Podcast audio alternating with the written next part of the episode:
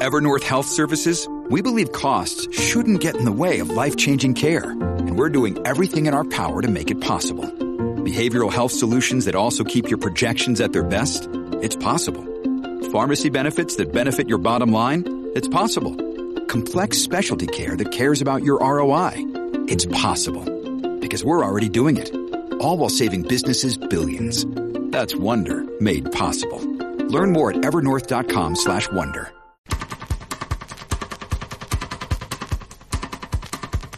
This is Joseph Flatley, and you are listening to Failed State Update. Let me go get a glass of water.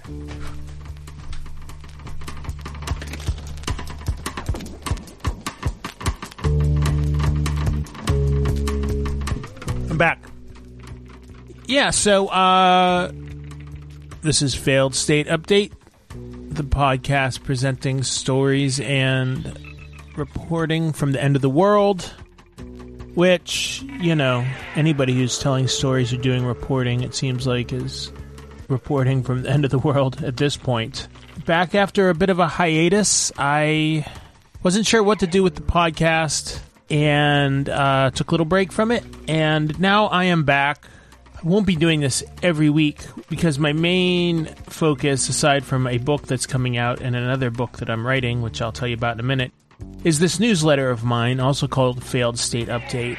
So, the podcast is taking a little bit of a backdoor. It's more of an outlet for interviews and reporting that don't quite fit the newsletter format. But I seriously, seriously urge you to sign up for the newsletter, especially while it's free. It's not always going to be totally free, but it's totally free right now. And it will be for a little while. So jump in on the ground floor by going to lennyflatley.substack.com. That's lennyflatley.substack.com. And like I mentioned earlier, I do have a book coming out eh, on August 24th, so less than two weeks away, about almost one week away, I guess. It's called New Age Grifter The True Story of Gabriel of Urantia and His Cosmic Family. And if anybody has been paying attention to this space or to my other podcast, the so called Prophet from Pittsburgh, they've been aware that I've been doing this book for a while now. I'll read here from the back cover text because I'm sick of explaining myself. Gabriel of Urantia is the leader of a commune in the desert of southern Arizona. He has spent the last decades weaving together a belief system, a tapestry of Eastern spirituality, born again Christianity, and New Age platitudes. His disciples tend the garden, take classes, run his businesses, and serve their leader as they wait for the end of the world. Journalist Joseph L. Flatley, that's me, has investigated Gabriel's group for the past five years. He uses legal documents, press accounts, academic research, and untold hours of exclusive interviews to get to the corrupted core of this experimental society. If anything, it's a cautionary tale for for everybody, really. I mean, we're kind of at the end of this weird long social experiment that is called the United States and traditional religion was a large part of that and now people are you know groups are splintering off. Church attendance is at an all-time low and people are trying to kind of figure out what works best for them. And one way to do that is to follow a guru get sucked into a cult and I think this book kind of portrays the dark side of that path. And uh, the other option would be DIY, uh, doing it for yourself, a spiritual path that is not necessarily attached to any of the mainstream religions. And that's why I'm excited to bring you Stephen Intermill, the uh, director at the Buckland Museum of Witchcraft and Magic in Cleveland. It's a really cool spot I visited last year, and I will definitely visit again soon. It's a museum that's kind of based around the collection of a pioneering occultist or pioneering witchcraft practitioner, Wicca practitioner named Raymond Buckland. And Raymond has passed on to his next, the next level, but but his collection stands and has been bulked up and added to and exists for everybody to see and learn from in Cleveland, Ohio. I spoke to Stephen last year when um, the podcast was going strong and never ran the interview because the podcast stopped. it took a hiatus. But we're back now, and here is my conversation with Stephen Intermel of the Buckland Museum of Witchcraft and Magic.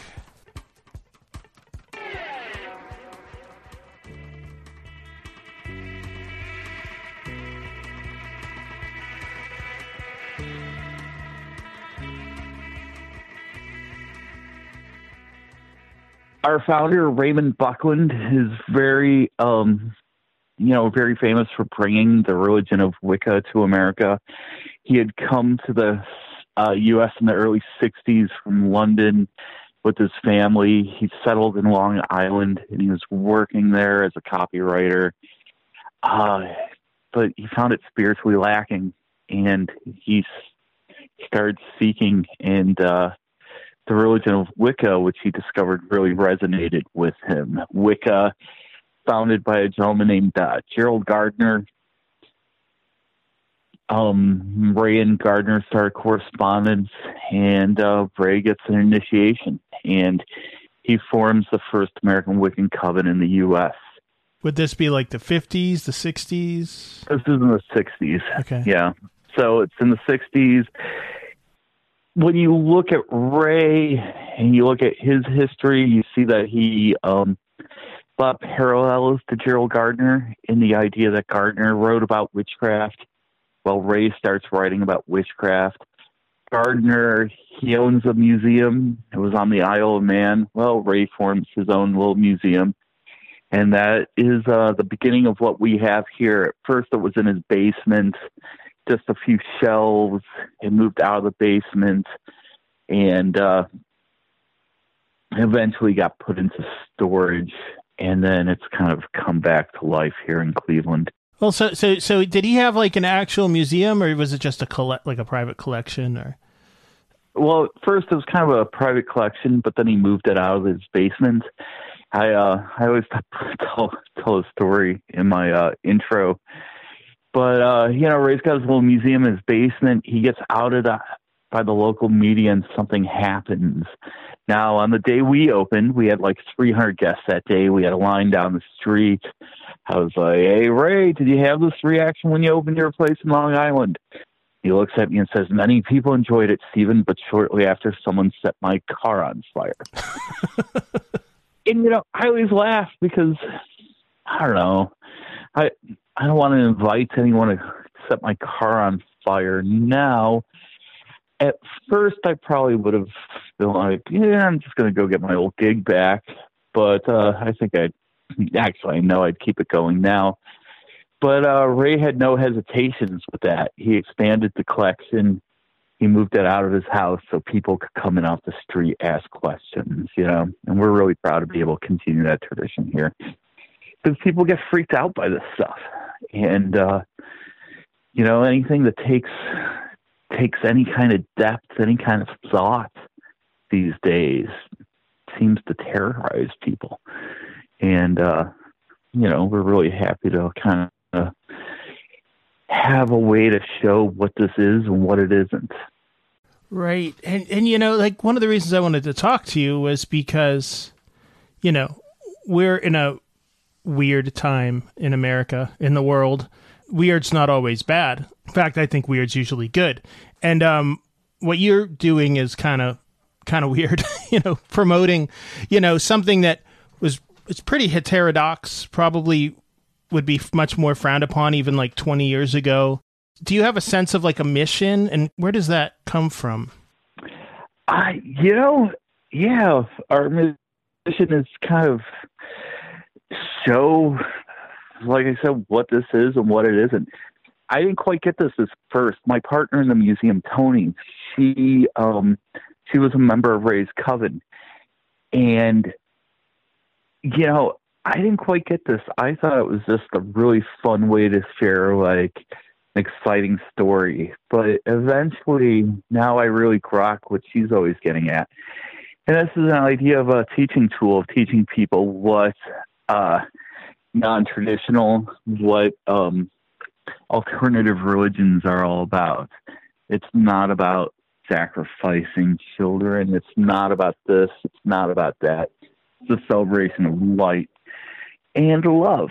And uh, now I really, I really get this every day more and more. It really um, dawns on me the importance of our work here. Yeah, and and so how does that kind of play out as uh like you know what's a day like in the life of the uh, Buckland Witchcraft Museum? you know, you never know. Um, with the pandemic began, I've started uh, a lot more locals have become guests. And I think that's just because people are kind of cooped up and they're like, what are we going to do? you know, like they're, we can't go to Hawaii.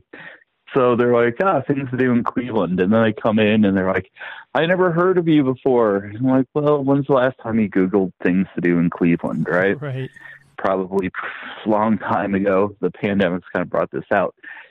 So, but you know, any day here is always different. I would say that 99.9% of the time, people that wander in here, they're the coolest people that are coming through Cleveland or the coolest people that live in Cleveland because you can't walk into a place, um, you know, like this without an open mind occasionally, very rarely, we'll have somebody in. Maybe they feel like they need to inspect us, make make sure that uh, you know whatever creepy stuff's in their dark fantasies isn't being played out here, and it never really is. You get some bad jokes, and you get some really wonderful explorations of uh, you know what witchcraft is and isn't. Um, so yeah, uh, I get a lot of moms coming in with the kids that are interested in this stuff, and they're just like, yeah, you know, they told me that they were interested in this stuff, and I Googled around, found you, and thought this would be a wonderful place for us to learn. But then I also get, you know, people are just like, I love witchcraft and everything about it, you know, and they come in as a looky loo. And, uh, you know, some people are disappointed it's not like a sideshow but here we have uh, what I call genuine artifacts of the occult. What year did you get the collection, the original collection from Raymond Buckland, and like what did it consist of? All right, so um, this was Toni. I believe Toni acquired it in 2015. So this collection spent some time in New Orleans, and uh, there was it took some pretty intense turns there But it was saved by a woman named Velvet Reese. She was a friend of Ray's. She had the collection. And uh, then it was kind of like, yeah, I don't really want to be doing this any longer. So my partner in the museum, Toni, she drove down to uh, New Orleans, brought it back up to Cleveland, and stuck it in a rental property that she owned, and she cataloged it. It was in some pieces there. Um, Meanwhile, I was working for another uh, local holiday tourism destination. Um, let's put it this way: if you enjoy the shine of the leg lamp, um, well, that's where I used to work. Was the place where they filmed the movie that that's all about. And just one day, I was kind of like, "Yeah, there's more to life than this." I was kind of bored.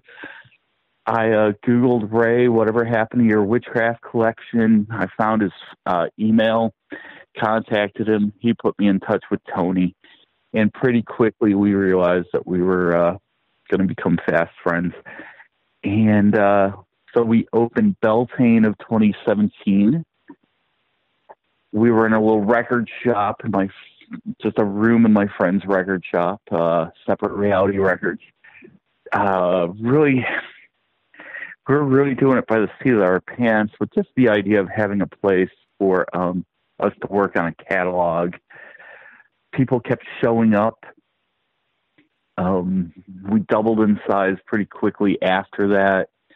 Somebody wound up buying the building that the record shop was in, kicked out our friends, and said, Well, you guys could stay. And I mean, you know, it doesn't really work that way. you know, um, yeah, you're kicking out our friends. Well, we'll find someplace else as well. And uh, we found a storefront in the old Brooklyn neighborhood that was the right size at the time. We were always looking for new room, uh, more room, more ways to expand. But we found a place it was perfect, and uh, here we are.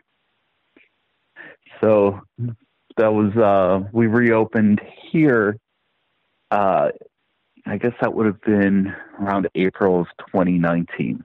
And then what was in the original collection? What uh, you know, a lot of the stuff, a lot of the stuff, stuff that we still have with the original um, Long Island Coven that he and uh, his wife Rosemary had formed. So, really, what I consider our key piece here is the crescent moon headdress, the circlet that was worn by Lady Rowen, first Wiccan high priestess in the United States to me, this is the spirit of the collection, right? Everything radiates from there. There's a very famous horned helmet that Ray teaches you how to make in his book, The Complete Book of Witchcraft. We have that on display. Uh, it's got some horns to it, so I got to say that the events on January 6th were a bit cringy to me. uh, you know, because it was like, oh boy, um, great. Thanks a lot. you know, but uh, we do have that, and that's like to me. I always call this, or uh, I always call this my most teachable piece here in the collection because Ray assembled it essentially with some household objects, and it's my way to kind of express to guests here that. Uh, you know, store bought items are great in a pinch, but the real power and any of the stuff that you do is, you know, the hand, uh, the handmade, the craft and witchcraft elements of all of this. The real power is coming from within you, not something that you bought with one click shopping. So we have pieces like that. We have some pieces up like Gerald Gardner, the founder of modern Wicca. We have some pieces that came from Israel Regardie, the great student of Aleister Crowley, who actually had traded Ray some stuff, or Ray actually purchased some things from him in the early 70s that belonged to the great beast himself. Let's see. We have um, some things that belong to Sybil Leek, the famous like popularizer of astrology and witchcraft back in the 70s we have some Church of Satan things. Ray, of course, wasn't a big fan of the Church of Satan because, you know, with the belief of a horned god of witchcraft, kind of uh, don't get that excited when people are like, well, that's Satan. And it's like, nah, actually, you know, this is long before Satan became a thing. But, you know, his best friend was a guy named Ed. Ed joined the Church of Satan, gave Ray the membership card. And, uh, it was like, all right, fine. Ed's argument was all the kids are into uh, Church of Satan. You should get some stuff in your museum. Uh, probably my favorite piece besides the crescent moon headdress is our mandrake root. It's a uh, it's a very large antique mandrake root. To me, this is our closest tie to the real cunning woman at the edge of town, the one that knows the roots and the herbs, right? One that you go see, hey, I have a wart, I need help. You go see them a few months later, I have a farm, I need kids. So yeah, we're continuing the mission, uh, the mission of uh, getting new stuff in continually. Recently, we acquired some pieces from, uh, well, we got a stack from the Jaw Lightfoot, one of my favorite contemporary witchcraft authors. And then we uh, got some ritual items from Lilith Another popular and uh, beloved, and we love her very much. Witchcraft slash voodoo author. She's a priestess down in New Orleans. Let's see. Over here, I'm looking at a spirit board that was donated by a gentleman named Mat Auryn, whose book Psychic Witch is the closest to like a phenomenon that I've seen in like witchcraft books in years. People are obsessed with this book, and uh, I've I gotta say, I found it really refreshing to like pick this one up because I was just like, um, the trouble with like modern witchcraft books is a lot of them are based to like beginner level, and if you want to uh, explore things that go into a little more depth, oh, this is a great book. So, Uh, uh, it's a, what's a spirit board? Is that like another word for Ouija board or? Uh, yeah, Ouija is a trademark. Oh, okay. So if you're not Milton Bradley or whoever makes them, you got to make a spirit board. Exactly. Yeah. Uh, talking boards also another one. Mm. I just read this fantastic book by I'm not going to remember the name now. I'm going to black black on blank on it. It's called um, Bill Ellis. It's called uh, like Raising the Devil, and it's like it's a look at the Satanic Panic, but it ties it back to like basically it goes back to like spiritualism, and then beyond that to like Germany in the 1800s, where like all these different like esoteric practices and folk magic and stuff were kind of like for the first time being like like science was talking down on them and like religious people were kind of like incorporating that into their belief system not like accepting it but you know bringing it in and then you know talking about spiritualism or talking about folk magic as if it's the work of the devil whereas before i think most religious people just kind of ignored it or, you know, w- went to take care of that wart, but didn't really talk about it otherwise. And um, what's yeah?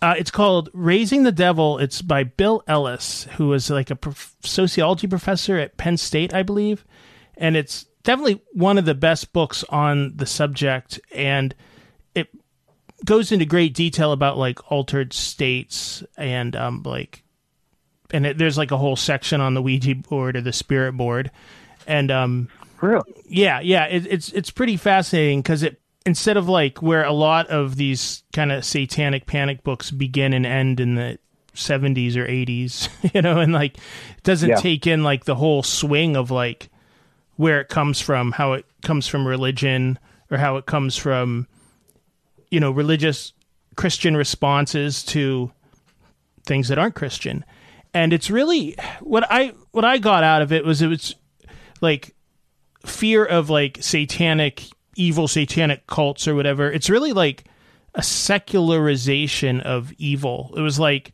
I think in the 1700s people were walking around and they had no problem imagining a Satan who could just who was a person almost who was had a personality who walked around and screwed with you.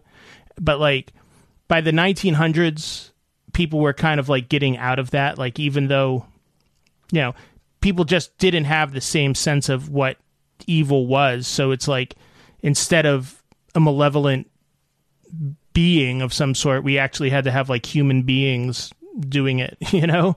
So it's kind of like, yeah. Yeah. So, so it was, so I just have been very interested in spirit boards lately because it's like, you know, never, you know, it's a game. It's, it's, it's really strange that it's, it's a thing that like you know my grandma had one. You know it was just in a box. Right. you know i don't even think i ever used it. I think like everybody always lost the planchette or whatever that's called. Um yeah. but you know we always had like the board around and stuff. And you know it's pretty interesting to see something like that just kind of become part of everyday life in america where it actually has it's uh, yeah i gotta say that the pieces here in the collection that get like some of the most intense like reactions from our guests is definitely our uh, spirit boards and our talking boards that we have here. I hear stories all the time. Um, people's exciting adventures with them. They always want to know if I've had one. I'm like, uh, you know, I played around with them. Nothing quite too exciting. Uh, my wife Jillian, she had an intense experience with one years and years ago but uh, I did find that we have a yard sale every year on my street. The whole street becomes kind of like a uh, um, sell your stuff festival. And I always put the Ouija boards up front because people walk by and they start screaming. And you know, it just draws more attention to my uh to my little stand there. you know, and I always I always wonder like um, how did this become such a such an integral part of just like the average American's life? It's so interesting though that you mentioned that because like I didn't get a real sense of anything being particularly like demonic about your your uh, storefront there. But you know, it's like there's so many interesting things and so many like cool kind of creepy looking things or whatever, and it's like to have the uh, the Ouija board be the thing that really evokes the response. It, I guess it just speaks to its place in American culture. Yeah, I mean, it's something that uh, you don't need a lot of training for. Um, you know, like I guess like comparing that to like say a black mirror that you would uh, stare into, it doesn't take the kind of focus that you need for that. I mean, I will say that uh, we just in general starting to really lack our ability to focus on things. I find it myself, you know, I'm not I'm not excluding myself from all of this. It's uh I'm always being distracted. you know, it takes me three hours to do a t- ten minute task, but you know. Yeah. I I really notice it if I'm gonna sit down and read and I put the phone far enough away that I can't pick it up without thinking about yeah. it. it's like every like ten minutes I'm like, where is it? Where is it?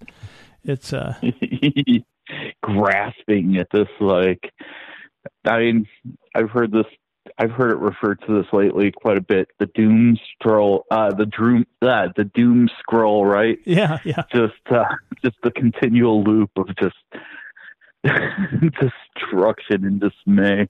And you feel so gross when you're doing it. it's just like, oh yeah, oh. yeah, yeah, and you know, you're staring into the abyss, right? For we've been staring at the abyss pretty pretty in depthly for a year now. And I admit sometimes I'm like, This is all you got? Come on. We need something even bleaker. And uh I mean that's uh, it's sad, right? How about yourself? Are you I must imagine you have a religious alter alternate religious or magical tradition that you subscribe to if you don't mind talking about yeah, it i'd be curious what? so you know i think i started off as an atheist pretty heavily. I mean my family the only times we really went to church when i was a kid is we're like visiting a cousin on easter. Um you know and then uh started really interested in things like ceremonial magic in my late teens, early 20s.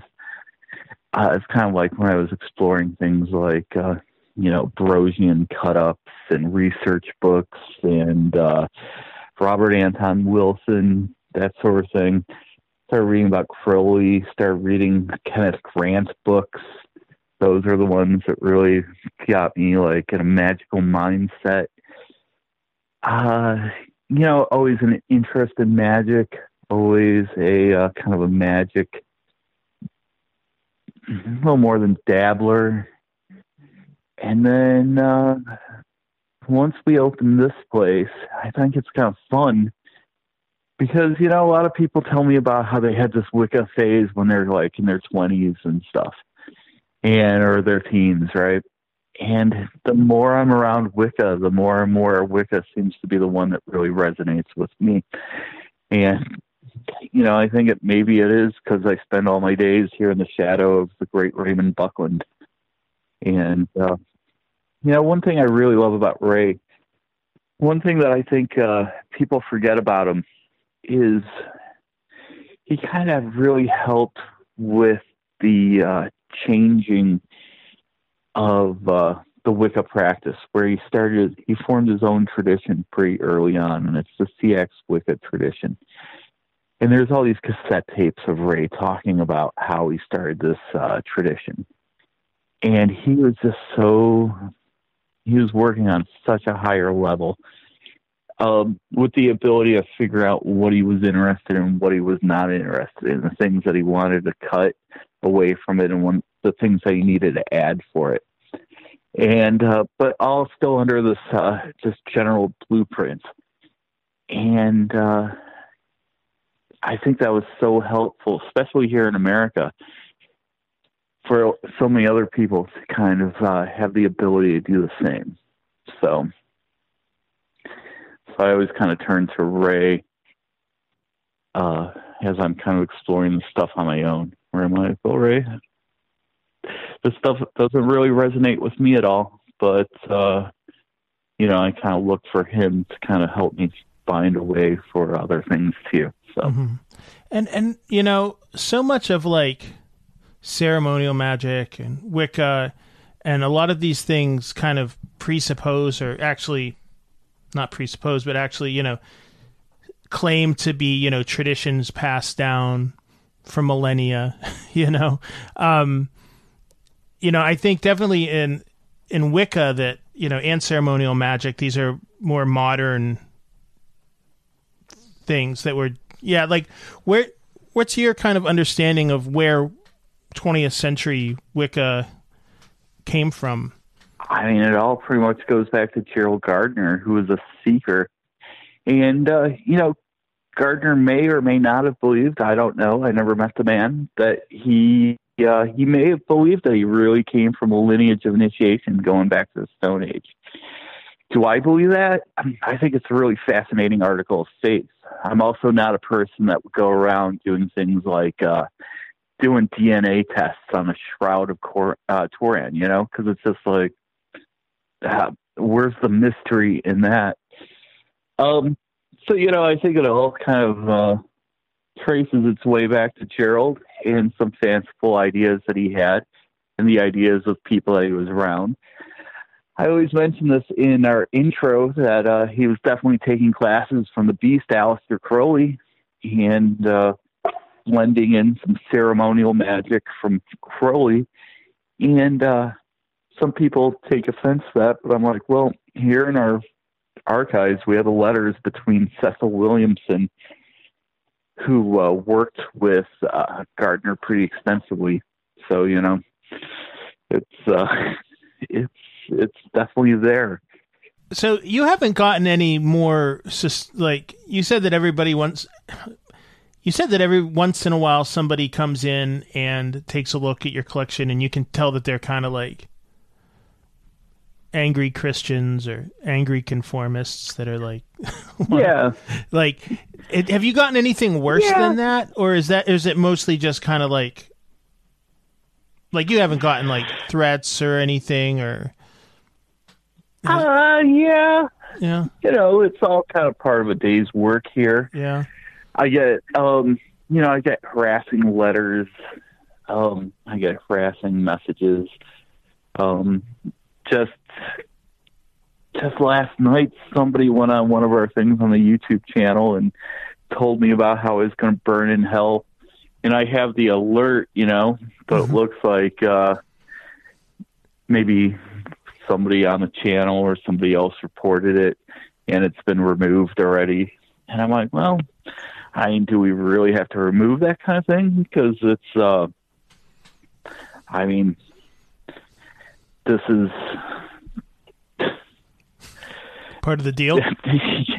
yeah, you know, it's, uh, I, I don't like hearing it, but you know, I'm, I kind of feel like what we do here is definitely we exist strictly only because of the First Amendment. Mm-hmm. If somebody wants to say something awful to me on our YouTube channel, I think it's, I mean, that's all fair and fair and game, right? Yeah. Um, but I could have, I mean, I think I would have preferred to have the option to remove it myself. Mm-hmm. You know. Yeah, uh, I, I mean, yeah, I I could see it could become. It's like you don't want to like have the corporate or- overlord decide what what can be communicated on your in your comments but at the same time it's like it could get very overwhelming if you know people realize they can oh, post yeah. that crap and you know kind of flock there to troll you a little bit or something. yeah yeah yeah you know i, I think, yeah you know i think what i'm trying to gauge is like i don't know even how i would do this but like i keep coming back to this thought like just trying to gauge like what the role is of like alternate religions and magical traditions these days um, in American life as opposed to, you know, 20 or 40 or 60 years ago. And I, and it just seems to me that like you have a really unique place where, which is kind of an expression of that, that new yeah. religious outlook. I mean, but that's I, it's all about giving people an opportunity to be able to look within, you know. Um, and just let's face it, like the Christian whole Christian thing is not for everyone. You know, I meet some very nice Christians that come in here, uh, have wonderful conversations with them, but that's definitely not for me. It's not for a lot of people that come through here. So, how do you explore the deeper meanings of life without having that be part of it? Well, there's other ways to do it. I mean, there's Wicca, there's uh, other forms of witchcraft, there's ceremonial magic, there's druidry. Um, you know, I, these are all just wonderful options for people. And uh, I don't know. Um, Psychic TV have a record called "Those Who Do Not," and I always think about that as a title. And uh, I think more apt I think of is those who say do not. You know, those that go around telling you what not to do. Are they doing it? Yeah, I'd say most of them are. you know, it's people that sit there and they tell you the most vile things, and then you realize that that's really a construct of their own psyche. Um, you know, it's uh, I'm very wary to go around with like popular fringe ideas that are going on these days, but the things that they sit there and scream about this and that. If you're really against something that much that it becomes an obsession, that's that's all you think about. Is there a reason deeper down that's why that's that's all you're thinking about? You know, I've I think I've mostly as a journalist I've been spending time like seeking out people I don't agree with, or spe- specifically like people with really bizarre beliefs that I find like damaging. I just find it fascinating. Like, I uh, I, I I attended a uh, an exorcism a few years ago with this like gr- some like radical Catholic offshoot who like believe that like the yeah that the um that Jesus like like promoted marijuana use?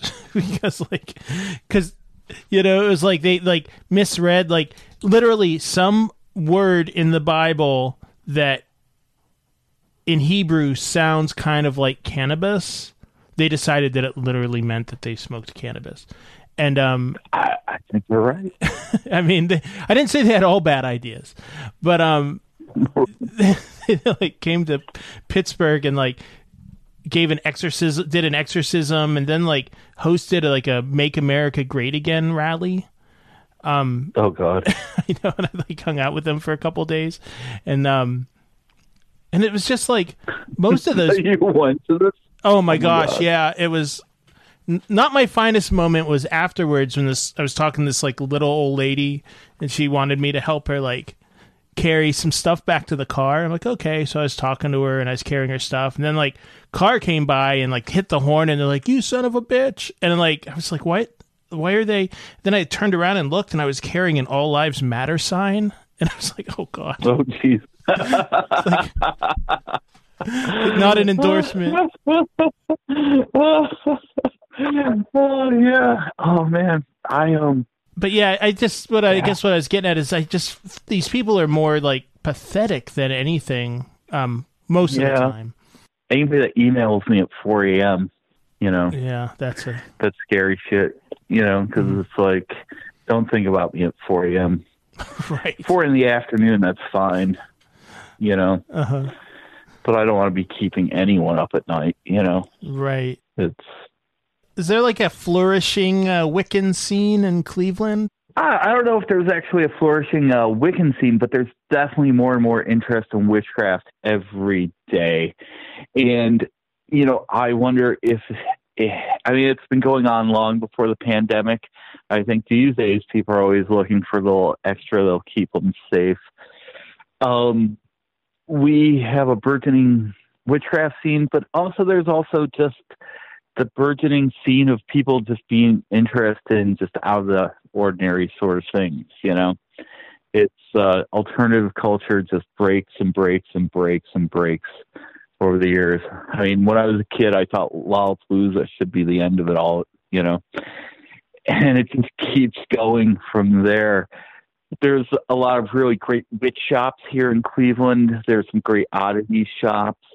So it's kind of like, uh, you know, everybody's having an opportunity, like, uh, to, you know, like, um, what's that line? Um, I'm thinking of the Jimi Hendrix song where he talks about flying his freak flag. It's like, yeah, you know, it's uh, witchcraft definitely isn't slowing down, slowing down anytime soon.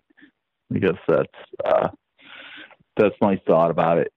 I mean, maybe everybody gets their stuff online, but I just remember like going into these like uh, alternative like culture stores or you know places like bookstores and stuff as a kid, and it was like that was like the node where you got all your the wisdom from outside of the culture. Nothing can take the place of that stuff. It's uh, I don't care how great your whatever Facebook group you go to, or you know before message boards. Nothing can take the uh, place of going to the brick and mortar and just you know, pulling something off the sh- uh, shelves and having your head explode. I mean, you're uh, you are publishing a book with the Great Feral House soon, right? Mm-hmm.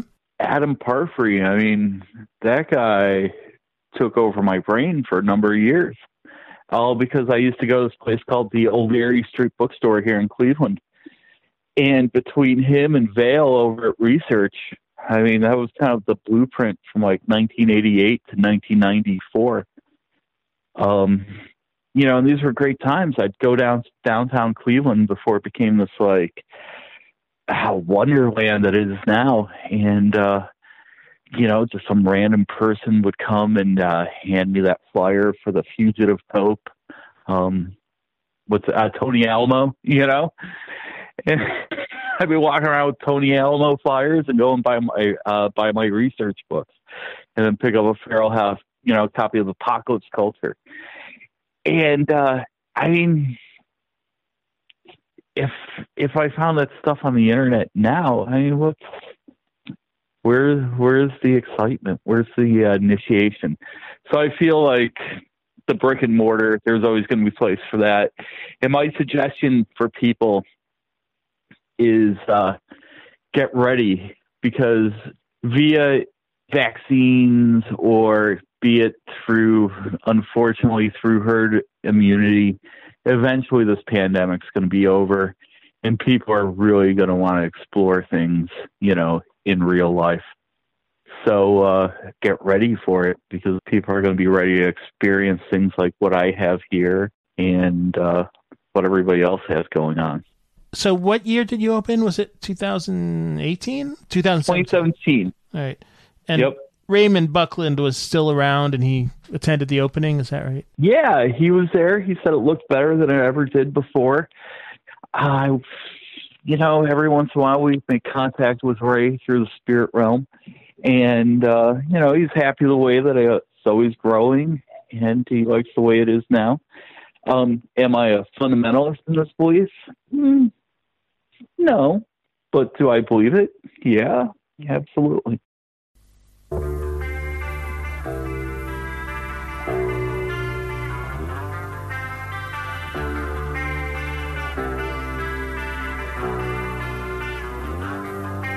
from the cradle bars comes a beckoning voice that sends spinning.